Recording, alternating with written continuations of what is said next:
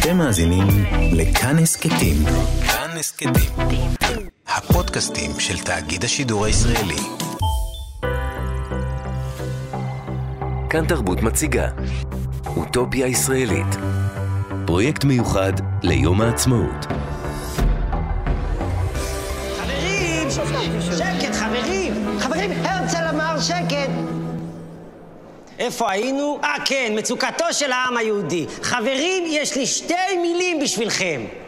יחידות נופש. תכירו את קלב הנופש והפנאי, מדינת היהודים. מה זה? שלום לכם מאזינות ומאזיני כאן תרבות וחג עצמאות שמח. אז uh, שמענו את הרצל מתוך התוכנית היהודים באים. הרצל הפנטזיונר הגדול של הציונות. כאן באולפן ענת שרון בלייס, ובתוכנית הזאת אני מזמינה אתכם להצטרף אליי למסע אוטופי, אל הספרים האוטופיים שנכתבו לפני קום המדינה, אל הסופרים שפינטזו עליה ועל החברה שתהיה כאן, וגם על האפשרויות הטכנולוגיות. על חלקן אולי היה כדאי להם לרשום פטנט. אז נבקר היום בין הדפים של הספרים הבאים. אלטנוילנד של הרצל, שהוא הידוע ביותר, הרומן מסע אל ארץ ישראל בשנת תת באלף השלישי שכתב אלחנן לוינסקי, הספר ירושלים הבנויה של בוריס שץ, ושני ספרי אוטופיה קצרים ופחות ידועים שכתב מכלוף אביטן בקזבלנקה. לסיום נקפוץ גם אל כתב עת שהחל לראות אור לפני שלוש שנים במלאת 70 שנה למדינה, ששמו נכון, והוא מוקדש לאוטופיה ודיסטופיה בספרות.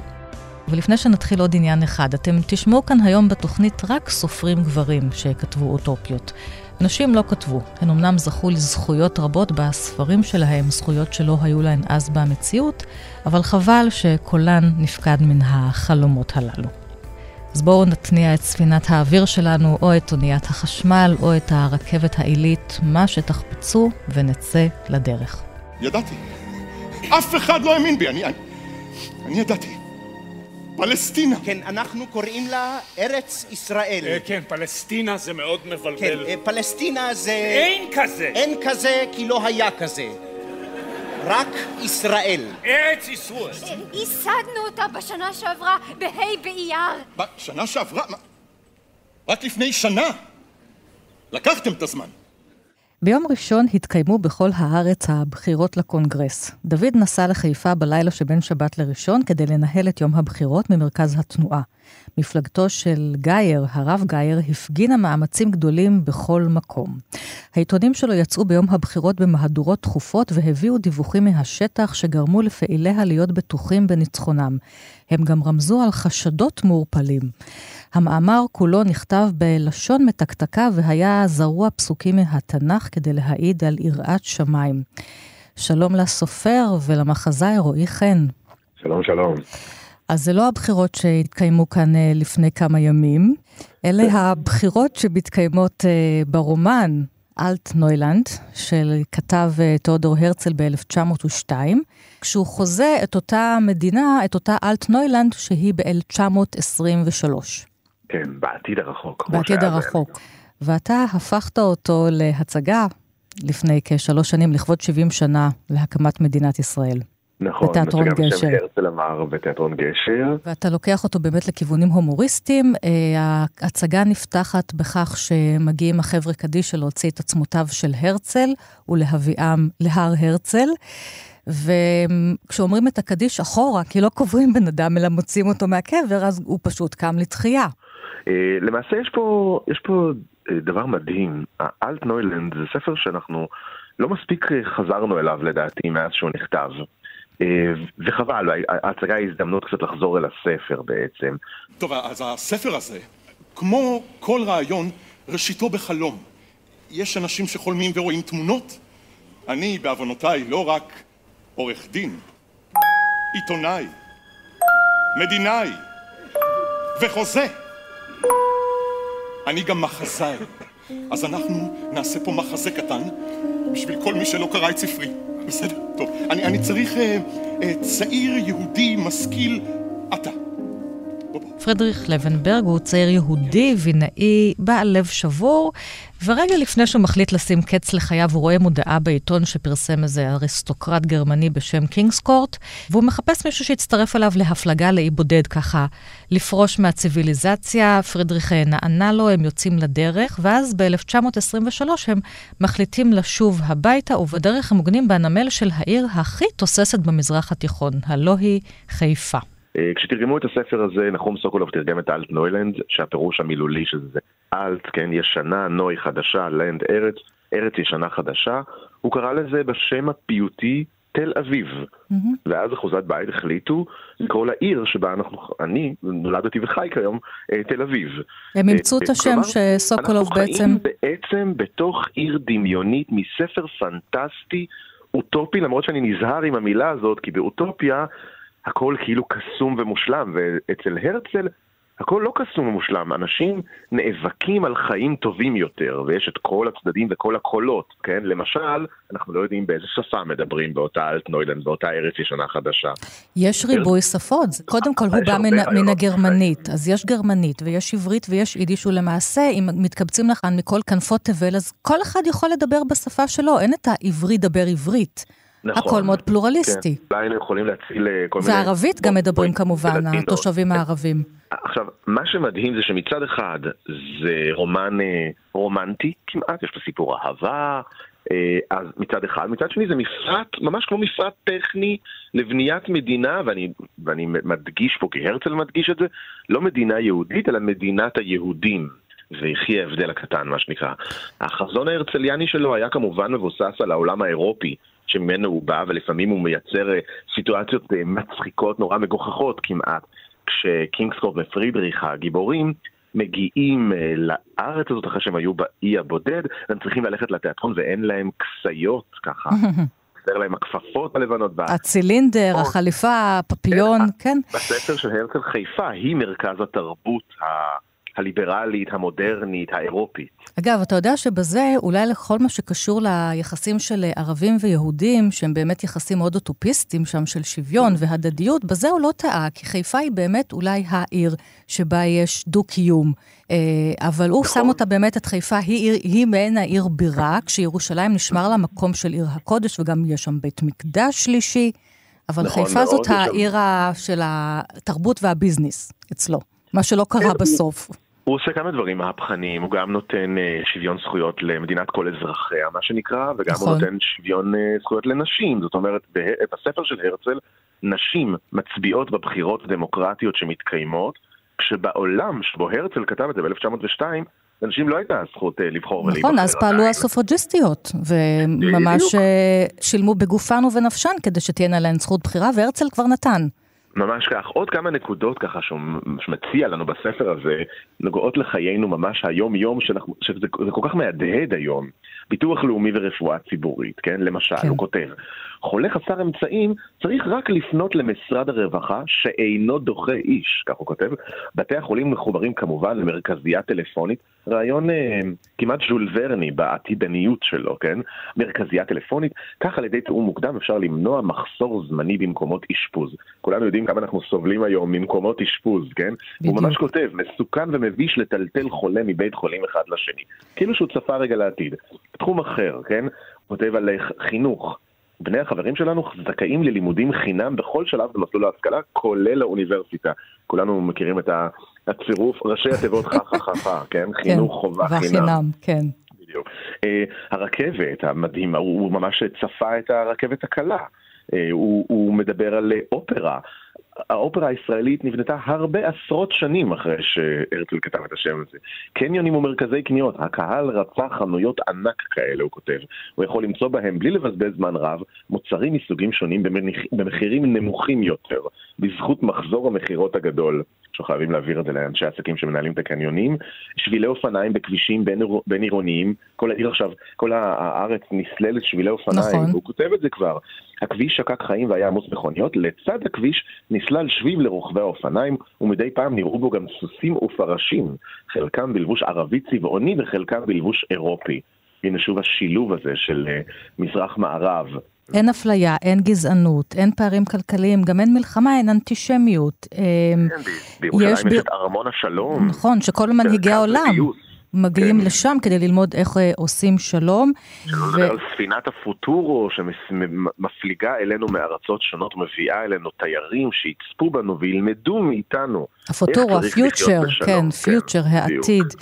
אה, נכון. והאקדמיה שכמובן אה, צריכה להנחיל ידע ואומנות לכולם. אני אומרת בכוונה אומנות כי הוא אומר באחד המקומות שבעצם מדינה ללא תרבות, ללא אומנות, היא לא מדינה. ולכן אה, גם האופרה תופסת פה מקום נכבד, אופרה בחיפה, שבמזנון הם מוכרים כמובן אפפל שטרודל ושנאפס, אלא מה? אה, אי אפשר בלי זה. אז כן, אז תראה, האוטופיה היא מאוד מערבית, מאוד גרמנית. כן, אה, מאוד אירופוצנטרית, זאת אומרת, אני חושב שאנשים מקומיים שהיו קוראים את הספר הזה ב-1902, ואני מתארתי שהיו כאלה, היו קצת מגחכים. אגב, הרצל עצמו, כשהגיע למה שנקרא נשיאת תחקיר, כשהגיע לארץ, די סבל, קדח מחום בעליות לירושלים, והתעצבן שבשבת לא נתנו לו לנסוע בכרכרה.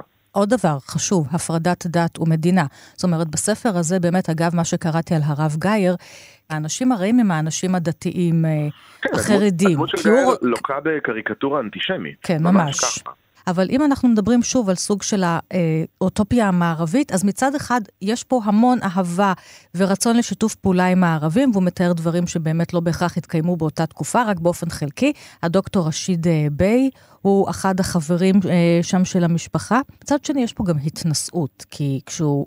שואלים את רשיד ביי, מה, כאילו, אתה באמת רוצה שכל היהודים יבואו לפה ויקימו מדינה? אז הוא אומר, כן, כי הם יגאלו אותנו מהבורות שלנו, מהעיקרות שלנו. כן, הם יקנו בכסף טוב את האדמות. יש כן. הרבה התנשאות, ובהצגה למשל זאת הייתה הזדמנות גם להעלות את כל הערכים המדהימים שהוא מציע לנו בספר האוטופי שלו, אבל גם לבקר אותו קצת. יש איזה משפט שנתתי לגייר דווקא להגיד לדתי כדי להגן על העולם הדתי בכל זאת, שהרצל אה, מבקר אותו, אז הדתי אומרת לי בהצגה, אתה בעד ואהבת לרעך כמוך, רק אם רעך לא נראה כמוני. כן. זאת אומרת, הרצל קיבל יפה מאוד את האנשים שהסכימו איתו. כמו הרבה מאיתנו, כן? משכנעים את המשוכנעים, מה שנקרא. ועם זאת אין סוף לדמיון שלו, והדמיון הוא המקום שבו הוא צודק, שבו הוא מאיר לנו באלף את העולם מחדש. כן. כשהוא מדמיין את החברה הזאת ועל איזה ערכים באמת היא צריכה להיות מושתתת. החברה החדשה, ש... הוא קורא לה. בדיוק, החברה החדשה, ויש לה גם נשיא כמובן, ראש החברה החדשה, שבוחרים אותו בבחירות דמוקרטיות, כמו שאמרנו, ודווקא עכשיו, כשאנחנו אחרי בחירות, בין החגים, מסתכלים שוב על המדינה הזאת, על הפלא הזה שקוראים לו ישראל, זה כן איזה רגע ש, ש, שמתחשק אה, לראות מה זו האגדה, כן, המשפט המפורסם שמתחיל את זה. זה כן רגע שמתחשק לך לחלק לכל אחד מ-120 חברי הכנסת שלנו. ממש. תקראו ותדמיינו. אגב, תדמיינו, אצלך בהצגה שכאמור לוקחת את הכל אה, למחוזות גם של הומור, אז אתם, אה, הצוות השחקנים שר את השיר Imagine של ג'ון אה, לנון. ויש גם דגל למדינה, לאלטנוילנד, הוא לא הדגל מגן דוד אדום, הוא דגל לבן עם שבעה כוכבים שמסמלים את שבע שעות העבודה.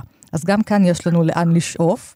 כי בעידן הקורונה בכלל נראה לי עם הזום עבדנו 24 שעות, לא רק 7 שעות, וזה מעניין, שוב, האוטופיה, הדגל קשור לאדם העובד. ששוב זה משהו שהרצל רואה, כן. את הזכויות עובדים זה, גם. זה, זה ויכוח מאוד מעניין שהיה קיים במהלך כל המאה ה-19 בין ההשכלה לאנשים ש... אה, היו משויכים למסורת של מאות ואלפי שנים, ואנחנו חיים את הקונפליקט הזה עד היום. איך צריך, מה ההבדל בין מדינת היהודים למדינה יהודית? זה, זה על, על, חוד, על חודו, על קוצו של יוד הזה, אנחנו אה, מנהלים מלחמות חורמה, קשות, ממש. נכון. ואם אפשר לדבר על זה, ולשיר על זה, ולצחוק על זה, וקצת להוציא קיטור, ולאהוב את המדינה ולבקר אותה בו זמנית, ואם אתה מבקר אותה זה לא אומר שלא אוהב אותה, ולא שייך אליה, ולא מרגיש אה, בשר מבשרה. נראה לי אה, שאנחנו, שהמבקרים אוהבים אותה יותר, כי אנחנו רוצים באמת שיהיה לכולנו, בלי הבדל דת, גזע ומין, כמו שאמר הרצל, יהיה פה טוב יותר. מה אתה רוצה לקרוא מתוך הספר? אני רוצה לקרוא את ההמשך, אני רוצה לקרוא את ההמשך של המשפט המפורסם. כולם מכירים את אם תרצו, אין זו אגדה. אבל באחרית הדבר לספר, שכתב המחבר הרצל, יש המשך, והוא הולך ככה: אם תרצו, אין זו אגדה, אבל אם לא תרצו, כל מה שסיפרתי לכם הוא אגדה ויישאר אגדה. היה בדעתי לכתוב סיפור עם מוסר השכל. יהיו שיאמרו יותר סיפור ממוסר השכל. אחרים יאמרו יותר מוסר השכל מסיפור. אחרי שלוש שנים של עבודה עלינו להיפרד, ספרי האהוב. כעת מתחילים ייסוריך. יהיה עליך לפלס את דרכך במבוך של איבה וסילופים, כמו בתוך יער אפל. ואני מדלג, כן, ומאחל לספר שלו מסע נעים ושהספר ימצא אנשים טובים בדרכו, ומסיים, כל מעשיהם של בני האדם היו פעם חלומות. כל מעשיהם יהיו ביום מן הימים לחלום. זה הרצל לא חזה את uh, הריבים של שוק הספרים פה בארץ. כשהוא מאחל לספר שלו מסע, הוא לא, הוא לא ידע לאן הוא מגיע. הוא לא חזה כמה דברים, כן? כן. כמו, הוא גם לא, לא כל כך חזה את השואה, כן? ובגלל זה כן. הוא חשב שהגרמנית, השפה התרבותית, תישאר לעד, תהדהד לעד במוחם של היהודים כשפה אהובה. כן, ו... אבל, הוא כן, אבל הוא כן ידע שהחלום והמעשה, לפי דבריו, אינם שונים כל כך זה מזה, ושאם תחלום, אה, יכול להיות שתברא מציאות. Imagine. להיות בקיא באופנה הוא באמת לא היה בקיא, כי באמת כל השמלות והמלמלות הארוכות והכסיות והחליפות ללחות הארץ-ישראלית לא בדיוק התאימה. אז אולי הוא היה צריך לעשות איזה תחקיר אופנתי, אבל תחזרו לרומן הזה, שוב, זה לא איזה הצהרה, זה רומן, זה סיפור, זה ספרות. שבה יש uh, חזון אוטופי, דמיוני, על uh, מדינת uh, ישראל, אלטנוילנד של תיאודור הרצל. תודה לך. המחזאי הסופר רועי חן, שהתפרע כל כך יפה ומשעשע עם הספר המקסים הזה, הצגה של תיאטרון גשר. תודה לך, רועי. חג שמח. להתראות.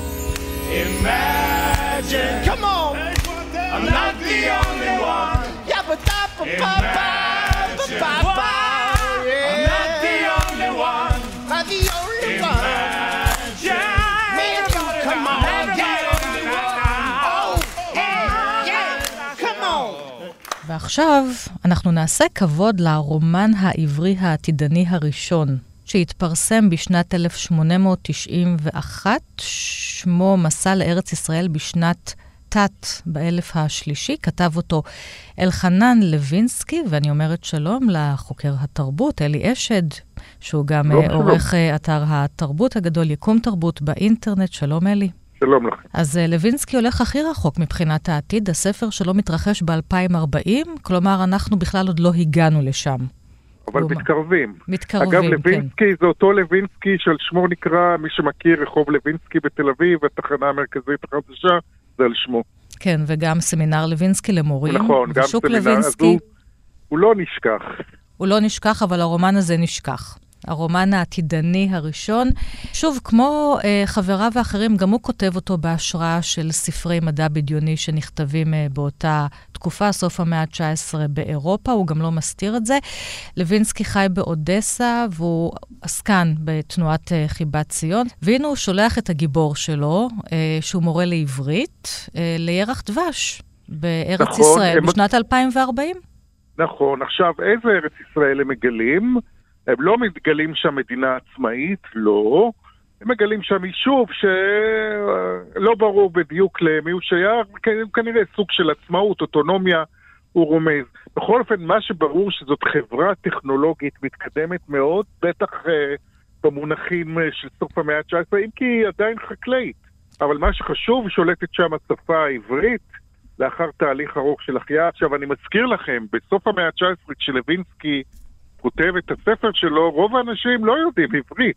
זה לפני אליעזר בן יהודה, רבותיי, או כשאליעזר בן יהודה רק מתחיל, רק מתחיל לעבוד על פרויקט החייאת השפה העברית שלו, הוא לא משתמש במילה ערבים, אלא במילה נוכרים, שהתייחסות uh, בעייתית, איזשהו עיוורון, אבל באמת המון טכנולוגיות, נכון? הם מגיעים באיזו אוניית חשמל לנמל אשדוד. יש כדור פורח, הוא מדבר על מגדל, מגדל פורח מגדל פורח, כן, זה כדור כן, פורח. כן, כמובן שהיו כדורים פורחים כן. בתקופה כן. הזאת, 1890, אבל uh, לא כל כך הרבה.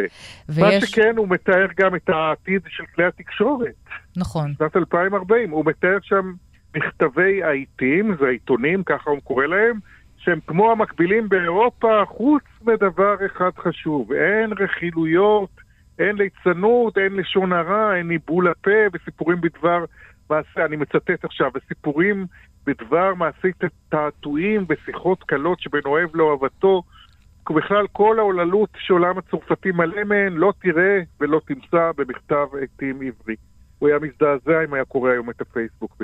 וגם הרופאים בארץ הם רופאים למען הציבור. יש רפואה ציבורית מאוד מאוד משוכללת, הם לא מחפשים לעשות כסף, לא הם, לא עורכי הדין, לא השופטים. זאת אומרת, לא. האמא היהודייה לא הייתה אז אומרת, לך תהיה רופא או לך תהיה עורך דין, הם משרתים את הציבור, זה מה שמעניין אותם, ולא הכסף. כן, וזה דבר חדש, כי תביני, אין אז רפואה ציבורית כמעט. לוינסקי כבר מראה איך מיישמים את זה בארץ ישראל. ביקשתי ממך לבחור קטע אחד מתוך הספר הזה. אוקיי, על האופנה בעתיד של שנת 2040. המודה האחרונה בירושלים, המודה זה כמובן האופנה. במשתה הערב, בבית הנשיא, במוצאי שבת, לבשה בת הנשיא לבוש תכלת אחד בחבלי בוץ וארגמן. ואילו הנערות, לקראת ט"ו באב, לובשות שמלות לבנות של צמר גפן צחור, ויקלעו בשרושן מקלעות ציצים ופרחים, ובייחוד השושנה הלבנה וחבצלת השרון.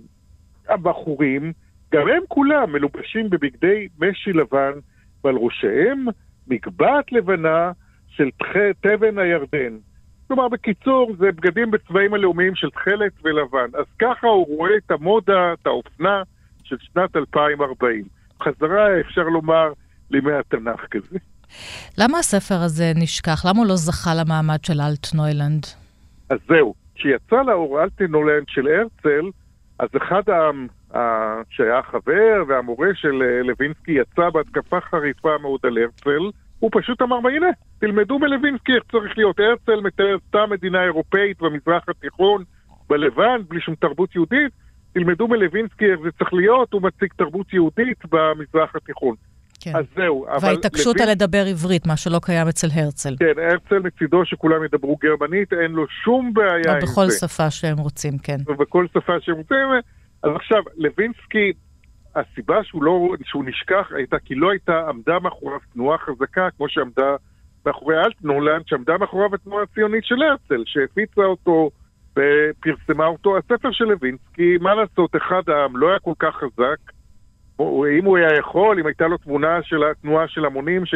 אז היו מפיצים והיו מפרסמים, אבל לא היה, אז הספר כן. נשכח. טוב, אנחנו נמתין למגדלים הפורחים באוויר אה, של לוינסקי ב-2040. את השפה העברית צריך רק להחיות, לחדש, ואילו אמנות עברית לאומית צריך ליצור ממש מבראשית, מן האלף-בית. בוריס שץ, מייסד בצלאל, מקבל את אורחיו. ועכשיו נפנה לספר שנכתב ב-1918, כן. עם סיום מלחמת העולם הראשונה, ומפנטז על ישראל ב-2018. בוריס שץ, מייסד בצלאל, כתב את הספר ירושלים הבנויה, שזה ספר שבאמת מעמיד במרכזו את ארץ ישראל כארץ של אומנים, אומנות. בצלאל זה הדבר החשוב ביותר. יש פה גם בית, את בית המקדש, אבל זה מה שחשוב. האומנות, התרבות, זה הדבר שהכי חשוב בירושלים הבנויה. אני אקרא קטע קצר. בגן נאה על יד תחנת תעופה ניצבתי עם מורי, ונעלה באווירון ונשב בו שנינו, כמעט רגע ואנחנו הגבנו עוף, ונדעה באוויר צח וזך תחת רקיע התכלת. מלמטה נראתה עיר יפה להפליא, המשתרעת על פני גבעות ובקעות, ובה מגדלים רמים, כיפות, גגות שטוחים בהירים, גנים, בריכות וגשרים גשורים מעל הבקעות.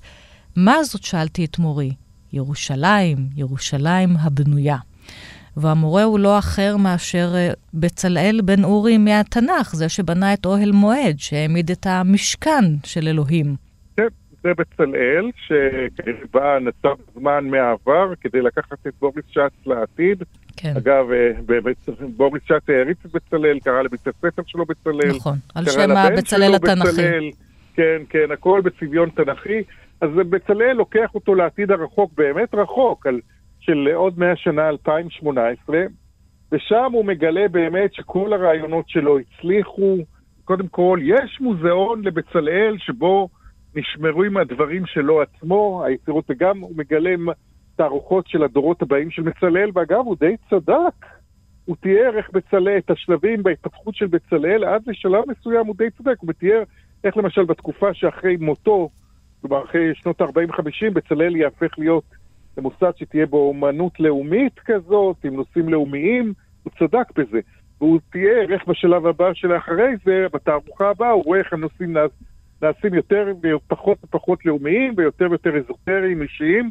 צדק גם בזה, ממש צדק. כן, אז יש פה נתן. נבואה שחלק אה, גדול ממנה מתממש.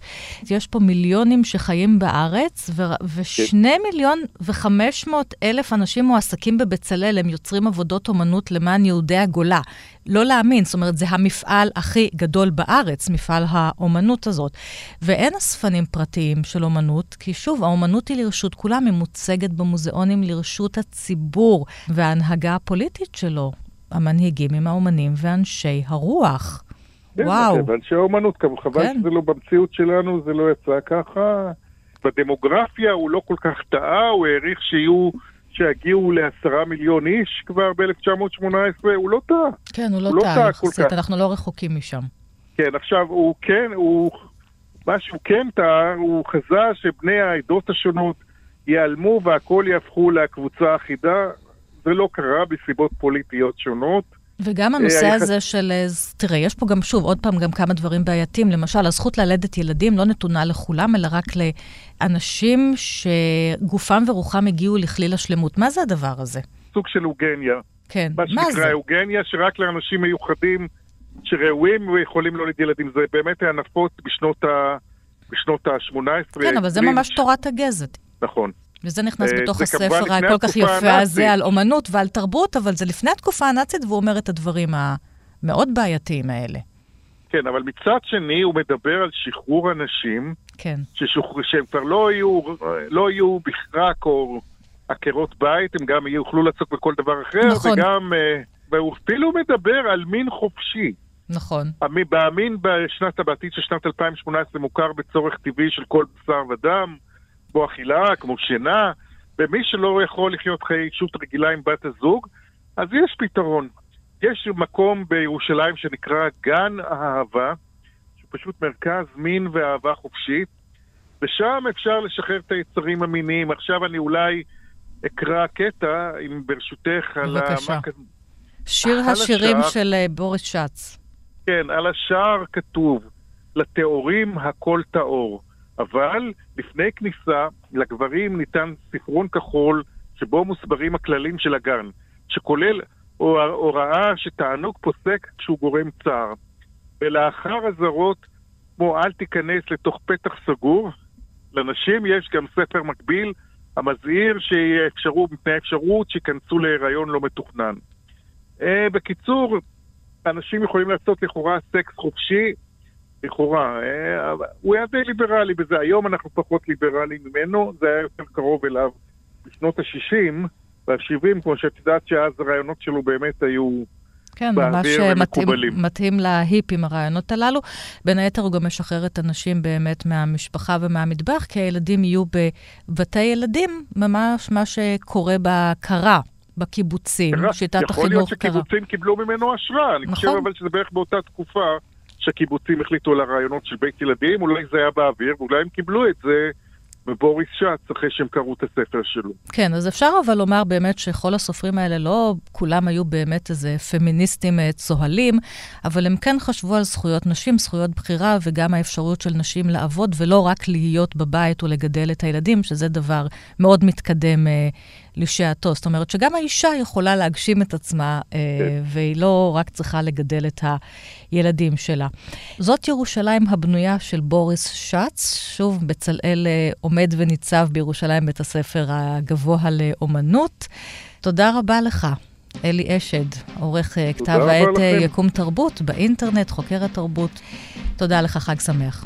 חג שמח.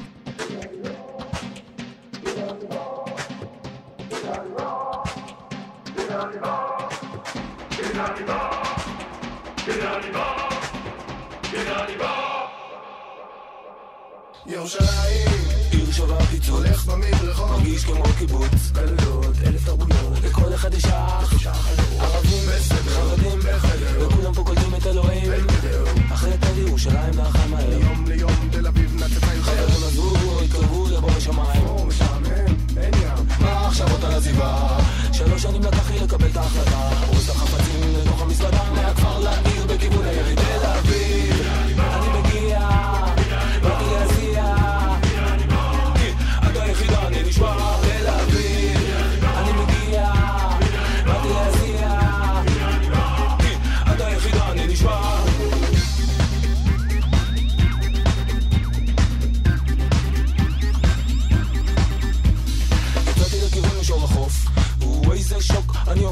ועכשיו כשאני בתל אביב סוף סוף תשתלב עם הנוף הכל טרי וזה טוב. אוי, כמה יש עדיין, נשרפו לי העיניים אחרי שנתיים שסדום והמורה לא מזהה את עצמי במראה.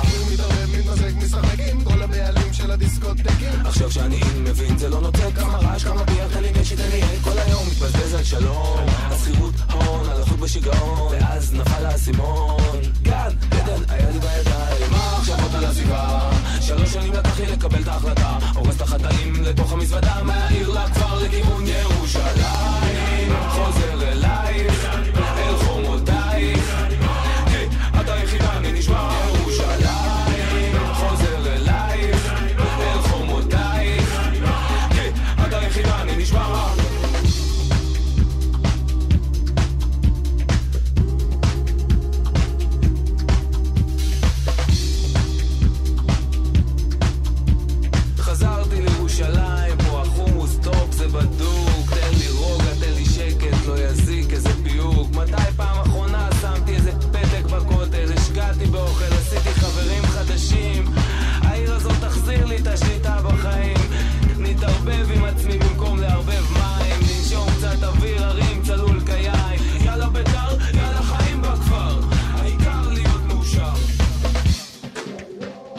אוטופיה ישראלית. פרויקט מיוחד ליום העצמאות. וגם בקזבלנקה נכתבה אוטופיה בשנת 1945, מיד אחרי מלחמת העולם השנייה, כתב אותה מכלוף אביטן, והיא ראתה אור בשנים האחרונות בהוצאת רעב, עם אחרית דבר של אה, דוקטור דוד גלג', חוקר היסטוריה ותרבות של יהודי צפון אפריקה באוניברסיטת בן גוריון ומכון מנדל למנהיגות בירושלים. מכלוף אביטן אה, נולד בקזבלנקה ב-1908 ונפטר כאן בישראל ב-1960, והספר שלו נקרא עושר האדם.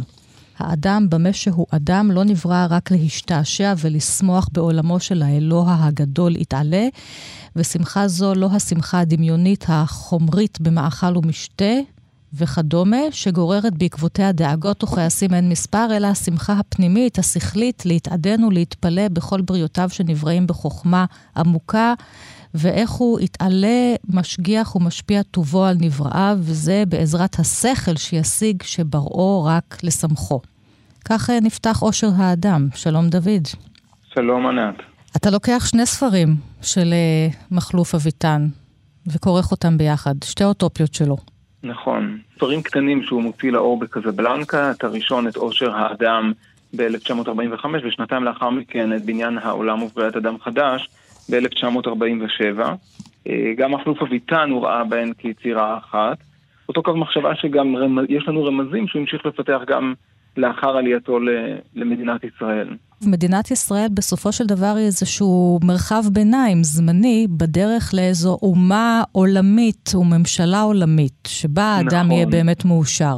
הוא מבחינתו מדינת ישראל היא רק תחנה אחת בדרך להגשמת האוטופיה או התפיסה שלו, שהיא בעצם מדינת ישראל תשמש איזושהי מדינת לאום, עד הרגע שהעולם יהפוך אה, לעולם אחד עם ממשלה אחת.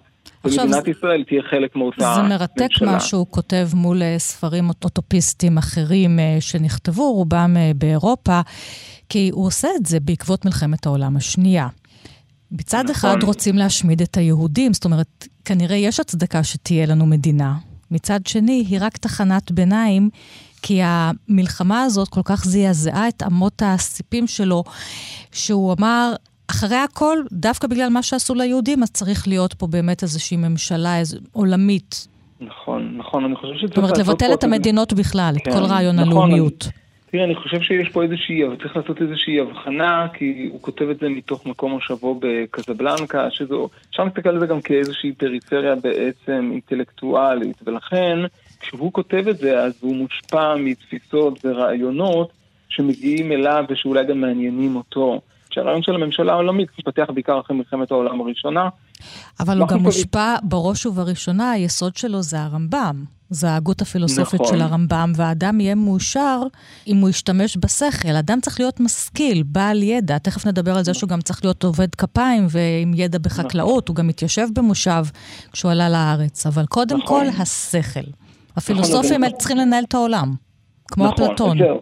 אז זה באמת, יש, צריך לעשות איזושהי, אני, אני, אני מבחינתי כשקראתי את הטקסט שלו, בח- הבחנתי בעצם השפעה אחת היא השפעה רמב"מית, אה, השפעה ממש ישירה של מורה נבוכים וההגות הפילוסופית של הרמב"ם, ויש את ההשפעה השנייה שדיברנו עליה רגע לפני ואולי נרחיב בהמשך, זה השפעה של תפיסת הממשלה העולמית. ובפילוסופיה בכלל והיהודית בפרט, יש עיסוק מה- מהו עושר האדם. ותפיסת עושר האדם של מכלוף אביטן היא מאוד אליטיסטית, כפי שהייתה תפיסתו של הרמב"ם. תפיסת עושר האדם זה בעצם באמת האדם המשכיל, שהתפיסה העליונה ביותר זה הכרה, ב, ההכרה באלוה, ההכרה באלוהות. והדבר המעניין זה שמכלוף אביטן ממשיך את הקו של הרמב"ם, במובן הזה שהוא בא ושואל כיצד אפשר לאפשר לאדם את התנאים כדי שהוא יוכל להגיע לרמה הגבוהה ביותר של ההשכלה, וזה בעצם נדרש איזשהו אה, שקט מדיני. אה, ומכלוף אביטן פה עושה בעצם את הפנייה שלו ומציע את ההצעה שלו, שזו ההצעה של הממשלה העולמית. אז בעצם יש לנו פה איזשהו ערבוב של, אה, של שתי הגויות, כלומר הוא בעצם לומד את הרמב"ם, את הטקסטים היסודיים של הרמב"ם, ומתוכם הוא מביא מצד אחד את הרעיון אה, הרמב"מי של ההשכלה, של הגאולה, גם, גם התפיסה של, אה, של העם הנבחר, אה, עם הסגולה שהזכרנו, אה, ומצד שני, כפי שאמרתי, יש לו את הפנייה הזו להגות מודרנית, אבל שהולכת כבר לכיוון אחר אוניברסלי. וגם המקום אה, לעובדי האדמה, הוא ממש מדבר על זה, שגם אם אתה לומד מקצוע, גם אם אתה לומד אה, כדי להשכיל, אתה עדיין צריך יום בשבוע לעבוד את האדמה. אה, זה, נכון. זה מקסים, זה מאוד מאוד יפה. אה, גם בעיניי, אני חושבת גם להיום, המחשבה הזאת, ולא נכון. כאוטופיה. את יודעת, אותי זה מאוד עניין גם זה שהוא כתב על, על עבודת האדמה, מכיוון, מכיוון שעבודת האדמה במרוקו היא לא הייתה דבר טבעי עבור היהודים. נכון. כלומר, יהודים, יהודים לא עבדו את האדמה. יש את, הסיפ, יש את הסיפור המוכר... גם לא באירופה בעצם. אנחנו נכון. היינו עם של אה, סוחרים או אנשי תורה, אסור היה לנו לעבוד אדמה, לא היו לנו אדמות. ולכן כשמכלוף אביטן כתב את זה במרוקו, גם כתיבה, גם אם אני מסתכל על זה מתוך המרחב שבו הוא כתב, זה היה זר ומוזר להציע ליהודים לעבוד אדמה. והדמיון גם עובד שעות נוספות בצורה מקסימה, נראה אם תסכים איתי, כי בעקרונות לאותה ממשלה עולמית, אז הוא רושם על שיש אה, כמובן צבא עולמי ויש שפה בינלאומית אחת לכל תושבי אה, נכון. כדור הארץ, זה מאוד מעניין. יש מטבע עולמי, יש דגל אה, של צבעו של הדגל העולמי הוא תכלת כצבע השמיים שעל פי האמונה משמש מקום משכנו של אלוהים, ובדגל יודפס הכיתוב שמע האדם, אדוני בורא הכל ומשגיח על הכל, דאהו ואהוב כל אדם כמוך. ויש גם ספר האנושות, שבו כל האנושות תהיה רשומה, מקצוע וערים. ואז אמרתי, זה ממש פייסבוק. הוא כותב את זה ב-1945, הנה הפייסבוק של מכלוף אביטן. כן, אני חושב, את יודעת, זה באמת מעניין, כי היום אנחנו שוב, אנחנו מסתכלים, אני חושב שגם, את יודעת, ההתלהבות שלי וגם שלך ומכלוף אביטן, זה בעצם גם אולי בגלל התפיסות שיש לנו לגבי הניתוק אולי של אותם יהודים אחרי מלחמת העולם השנייה, אבל אחד הדברים המעניינים בעיניי זה שכל העקרונות האלה שציינת לגבי העיצוב כפי שהוא מעוצב את הממשלה העולמית, אלה רעיונות שאנחנו רואים באותה תקופה שהם נכונים לגבי כל הטקסטים, לגבי כל הטקסטים שעוסקים בממשלה עולמית, ובעיניי הוא בעצם, את יודעת, הוא לוקח רעיונות שהוא כנראה קורא, אבל הוא אה, בעצם כותב אותם מתוך ההגות שלו. אבל בוא תדייק לי את זה, שאנחנו לא נשמע עכשיו כמו ה- שתמיד כן, צוחקים על אה, טקס מלכת היופי, אני רוצה שלום עולמי. זה לא מה שהוא כן, כותב. נכון, תראי, אני חושב שגם אה, בסופו של דבר חלק מהדברים גם יושמו, כלומר כן. גם, לאחר, מלחמת העולם הראשונה וגם לאחר מלחמת העולם חבר השנייה. הלאומים למשל, נכון, ואחר כך כן. אה, האו"ם, למשל. נכון, וגם, נכון, וגם לגבי הנושא של, גם הנושא לגבי מטבע עולמי. אז אחרי מלחמת נכון. העולם השנייה הוקם הבנק הלאומי, וגם על, גם לגבי הנושא של השפה הבינלאומית, היא דבר שלא זר לנו, כי הרי עוד לפני מכלוף אביטן, אה, יש עוסקים בשפות בית-לאומיות. כמו אספרנטו. נכון, שזו דוגמה מאוד יפה לכך. אה, אבל הדבר בעיניי המעניין זה שמכלוף אביטן גם, ואת הקראת חלקים, שמכלוף אביטן לוקח טקסטים שהם מאוד יהודיים, ובתפיסה שלי הופך אותם אוניברסליים. כלומר, ברגע שהוא לוקח טקסטים מתוך היהדות, ולדוגמה מציב אותם על הדגל, או מציב אותם על המטבע, הרי הוא, הוא, הוא גם מציין את זה, שהמטבע יהיה כתוב עליו, אה, יהיה כתוב עליו אה, טקסט אחים אנחנו, אה, שזה גם, זה מתוך ספר בראשית, וגם לאחר מכן, אה, כלומר, יש שם עולמות שבעיניי הם עולמות מאוד יהודיים, אבל הוא מעביר אותם איזושהי טרנספורמציה. שזה גם מרתק. זה סוג של הצעה שאנחנו לא איזה עם לבדד ישכון שכל הזמן מבחין את עצמו ולא רוצה להתערב עם הגויים, אלא הוא אומר, אנחנו צריכים נכון, להתערבב נכון. איתם, סליחה. נכון, נכון, את צודקת מאוד, וזה מתחבר שוב, הזכרנו את הנושא של עם סגולה, כן. כי הוא בעצם, הוא תופס, הוא בעצם, בהמשך לרמב"ם, הוא בא ואומר, מה היתרון של היהודים על פני האחרים? זה רק בגלל שהם בעצם קיבלו את התורה הראשונים, ולהם יש בעצם את הידע האלוהי. אבל בתפיסה שלו, אנחנו נהפוך להיות עם ככל העמים, ברגע שכל העמים בעצם אה, ילכו למקום שהוא מגדיר אותה כדת, כ- כדת האמת. ודת האמת מבחינתו היא, היא, לא דבר, אה, היא לא דבר מאוד ברור בטקסט שהוא כותב. אבל היא בטח לא הדת מהי הדת. הממסדית היהודית. איך הספר הזה נכון. התקבל? אז תראי, הספר, אה, לגבי ההתקבלות, יש לי רק ידיעות עקיפות לגבי אה, מרוקו. אחד הדברים שמצוין שם זה שמחלוף אביטן, אם אני מחפש לרגע את הציטוט, שהוא נתפס ממש כ- כבעצם אחד אדם מוזר, אה, או מחלוף אביטן בא וכותב באחד המכתבים, זה שהמקום שבו הוא פעל לא השפיע עליי לכתוב עוד. ואני חושב שזה גם נותן איזשהו המשך להסבר למה שהתרחש במדינת ישראל. הרי מכלוף אביטן, כשהוא מגיע למדינת ישראל, אנחנו מדברים על תקופה, תקופה של הייסוד של הלאום היהודי בארץ ישראל, והקמת המדינה והממלכתיות היהודית הארץ ישראלית, במדינת ישראל. וברגע שטקסט כזה מגיע למדינת ישראל, אז ברור שבאותה תקופה הוא ימצא את עצמו בשוליים. נכון? דוד, אתה רוצה לקרוא לנו לסיום עוד איזשהו קטע קצר מן הספר בבקשה? או מאושר האדם, או מבניין העולם ובריאת אדם חדש, בעצם שני הספרים שכרכת ביחד לאוטופיה מקזבלנקה. אז אני חושב, את יודעת, אולי אני אקריא את הטקסט שפותח את אה, בניין העולם ובריאת אדם חדש, זה טקסט שאני מאוד אוהב, מכיוון שזה מסכם לנו את, ה, את התפיסה הזו של אה, מכלוף אביטן לגבי עושר האדם, שנתברר לי שבעזרת השכל שהסגיל בו המדבר מהחי, ישיג האמת ויחיה חיי עושר, וזהו השכל בפועל, והמופת שבו נדע שיצא השכל לפועל, אם ניטה לצד האלוהות, שכפי שהשגתנו באלוה, כן נשיג האמת וחיי עושר, ואחר שכן הוא, ראוי שנרגיל האדם לצד האלוהות. אולי זה החלק, את יודעת, שמדבר על הרגל הראשונה בהגות שלו, שזה הגות הרמב"ם ועושר האדם, והחלק השני זה ייחוד האדם לעם אחד תחת ממשלה אחת. הוא הדבר ההכרחי מהטבע שהוא השכיל, ולמה נהיה לאומות אומות ונילחם תמיד ונחיה ברע? נהיה לעם אחד תחת ממשלה אחת, ולא נילחם ונחיה בטוב. צריך אומץ וחוצפה כדי לכתוב את הדברים האלה, והמון דמיון. אולי יותר מאשר אצל החברים האוטופיסטים האירופאים שלו לכתוב את הדברים באותה תקופה מיד אחרי מלחמת העולם השנייה. תודה רבה, הדוקטור תודה דוד רבה גדג'. הספר האוטופיה מקזבלנקה של, אה, עם הטקסטים של מכלוף אביטן ראור בהוצאת אה, רעב. תודה לך, דוד. חג תודה רבה שמח לך. להתראות. חג שמח.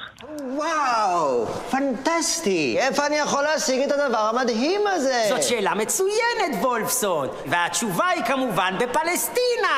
מה פלסטינה? אז אוגנדה. מה אוגנדה? אז בפלסטינה. חברים, דמיינו את עצמכם יושבים שנה מהיום בלובי המפואר עם קוקטייל ביד בדרך לאגדו בבריכה. חייבים אגדו. אם תרצו, יהיה פה אגדו, אם לא תרצו, אין זו אגדו. מה אתם אומרים?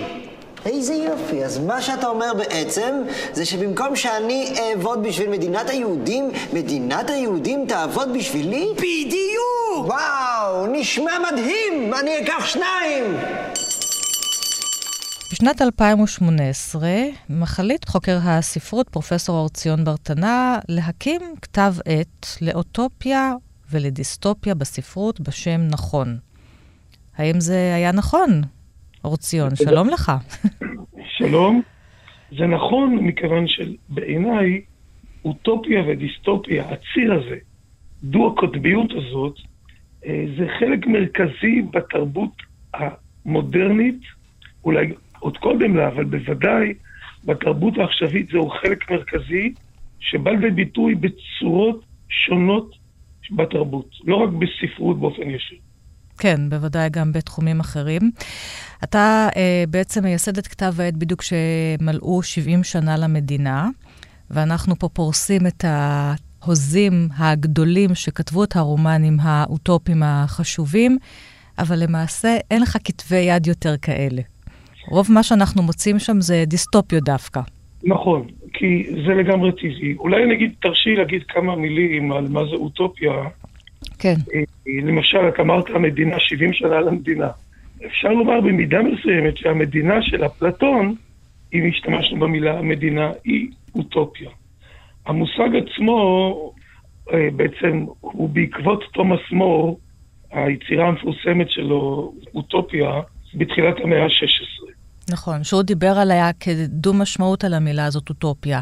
זה גם המקום הנחשף וגם האין מקום. כן, כלומר כן, שהמקום כן, המושלם הזה בעצם הוא תמיד לא, לא התממש. המשמעות המק- של המילה אוטופוס זה אין מקום.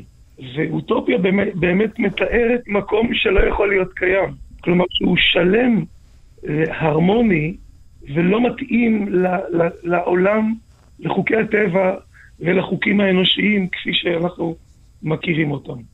ויחד עם זה, זה מקום שאנחנו נחשפים אליו. ולכן גם חלק לא מבוטל מההופעה של האוטופיה בספרות היא במובן של חיפוש תמידי, של מסע, תנועה אל עבר מקום שעדיין לא הושג. רבות מאותן אה, אוטופיות אה, ציוניות אה, מפורסמות נכתבו במאה ה-19 או תחילת המאה ה-20 על רקע המהפכה הטכנולוגית ועל רקע גם מדע בדיוני, ספרים באמת של פנטזיה, הז'אנר הזה שהתפתח אז, והיום זה לא קורה יותר. למה זה לא קורה יותר היום? אני רוצה קצת לחזור רעיונית באמת לתנועה הציונית כדי לומר למה זה לא קורה היום. התנועה הציונית יצאה מהחברה הדתית. בדת, לאוטופיה יש מקום מאוד מוגדר וברור, זהו גן העדן. דיסטופיה זה גיהינום.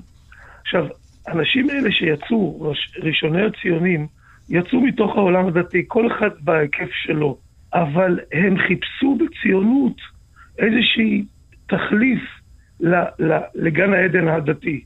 אבל מהר מאוד המציאות נעשית, טופחת על פני האוטופיה, היא המציאות הרבה יותר מורכבת, והאוטופיה פשוט מוסטת הצידה עם התפתחות הספרות העברית. ואתה מדבר על הספרות העברית שמעמידה במרכזה את התלוש, אולי כן. עוד אה, מימיו אה, של ברנר. יוצאת, זאת, זאת דוגמה יוצאת מהכלל, מדוע האוטופיה נעלמה מהר מאוד מהספרות העברית. הספרות העברית הושפעה מהמהפכה הפסיכולוגית שהייתה כמה עשרות שנים קודם לכן כבר בספרות האירופית, בספרות המערבית. המהפכה הפסיכולוגית העמידה את הפרט במרכז, ובעיקר את הפרט המתלבט, ובעיקר אחר כך על רקע המהפכה התעשייתית, את הפרט שלא מוצא לעצמו יותר מקום חברתי. אדם נע, נע ונד אה, לפחות פסיכולוגית. בדיוק, שבמקום, בדיוק. זאת אומרת, את אותם חיבורים אה, אנושיים, קהילתיים, שכתבו עליהם ברומנים האוטופיים, זה לא קיים ברומנים האלה, כן. זה גם לא יכול להתקיים. אנחנו תלושים מבטן ומלידה למעשה. בדיוק כך. בכל זאת, אמרנו, בואו ננסה לחפש איזשהו ספר אחד מהעשורים האחרונים, מהספרות שאחרי קום המדינה, וחשבנו שנינו על מסע דניאל של יצחק אברבוכור פז, שנכתב אחרי מלחמת ששת הימים. אנחנו יוצאים מתוך מקום של תלישות. אה, דניאל דרור הוא קצין, הוא חוזר מן המלחמה שבה אנחנו המנצחים. המלחמה האוטופית זאת מלחמת ששת הימים, כן? ניצחנו, שחררנו את ירושלים. והוא חוזר משם שבור נפש, לא רוצה לראות אף אחד, לא רוצה להשתתף בחגיגות, הוא הולך, הוא פורש של שפת הים, פשוט ממש לחיות על הים, ושם הוא פוגש כל מיני אנשים, ושם גם מתרחש איזשהו אירוע מיסטי שמחבר אותו מחדש לחיים. אולי זה איזשהו אירוע אוטופי שיצחק אה, כן. אברבוכור פז אה, מאפשר לחלוטין, לנו. מסכים לחלוטין עם מה שאת אומרת. אני רואה בכלל את מלחמת ששת הימים כקו פרשת מים בספרות הישראלית. אנשים דתיים, הם מדברים על שחרור ראשית הגאולה. כן. אנשים כמו אורפז רואים איזו הזדמנות חדשה להסת... לאדם להסתכל על עצמו. כן, הוא גם כותב על זה על רקע אה, ההיפים, דור הפרחים אה, בארצות הברית. כן, כן. אבל אה, שוב, לא, זה, לא, אבל- זה לא רומן אוטופי, אבל זה רומן מטאפיזי, מיסטי, וזה קורה בפרק ששמו גרגר החול. זה, כן, כן, פרק 18 כן. ברומן הזה. ושם בין השאר, הלו, מה- שקורה הוא אולי שני משפטים לטובת מי שלא זוכר טוב את הרומן, דניאל מנסה לכ- במרכאות לכבוש את הים. אז בהתחלה הוא מנסה לשחות, וכמעט טובע. הוא מנסה, ואז הניסיון השלישי הוא פתאום ספק חווה, ספק מבין, שלא צריך פיזית להיכנס לים, אלא להזדהות עם הממשות של שפת הים. ומבחינה זאת, גרגר חול מספיק, או נאמר אחרת, שהאין סופי הוא לא רק בהגדלה, אלא גדול מאוד, הוא גם אל ההקטנה. ואז הוא מסתכל על גרגר החול שעל כף היד שלו, ועובר איזה חוויה מיסטית. ואני קורא כמה קטעים ממנה. הכל זורם אל השונה, והשונה אל השונה ממנו. ונצחית היא רק הזרימה אל השונה. זורמים גם העץ והאבן, הרקב, הקימשון, והבלוט, והחלודה, גם הם זרימה. וגידי ברזל זורמים באדמה כנחל וכגל. וגם חתול הצל זורם על השטיח, ודף נייר מן המחברת כעלה מעץ. הקשב לשמוע איך מכבש כבישים משיק כנפיו לעוף. אל תאמר ליבו לב אבן, כי קשה הבשר מן האבן, והנה גם הבשר זורם. ואם אמרת בלבך, אשים סכר לזרם, והנה גם הסכר היה למים. אל תאמר, כל הקולות שוקעים אל הדממה, כי אין דממה אלא בקולות, ואך המתים בליבם שומעים בה את המוות. ואל תאמר, אשכב לנוח, כי בקומך משכבך אחר. שחל ביקש את הדממה בבית קברות, ושמע את המצבות שרות. פרופסור אורציון ברטנה, העורך של אה, כתב העת אה, נכון לאוטופיה ולדיסטופיה בספרות, אני מאוד מודה לך על השיחה. תודה, חג שמח. כל טוב. חכה, אל תחפז. ענה מורי בבת צחוק טובה. הנאמן אתה, וידו תדע כי מתחילה צריך להתבונן אל הקווים הגדולים, אל הכלל, ואחר אל כל חלק וחלק לבדו, ורק אז נבין את הכלל. וזה עוד דבר שכותב אה, בוריס שץ בספרו ירושלים הבנויה, ואני מקווה שאפשרתי לכם לראות uh, כל חלק וחלק לבדו כדי שנבין את uh, מדינת ישראל בת ה-73 דרך הספרים האוטופיים שנכתבו לפני שהיא קמה. חלק מן הדברים שהסופרים פינטזו התגשמו, אחרים עדיין לא, ויש דברים שרחקנו מהם, חלומות שכדאי שנאפשר להם לשוב. אני ענת שרון בלייס, ואת התוכנית הזאת והאחרות אפשר לשמוע בעמוד ההסכתים שלנו. עוד דברים נפלאים ואוטופיות נפלאות מחכות לכם בדף הפייסבוק של כאן תרבות. תודה רבה לכם, חג שמח ולהתראות.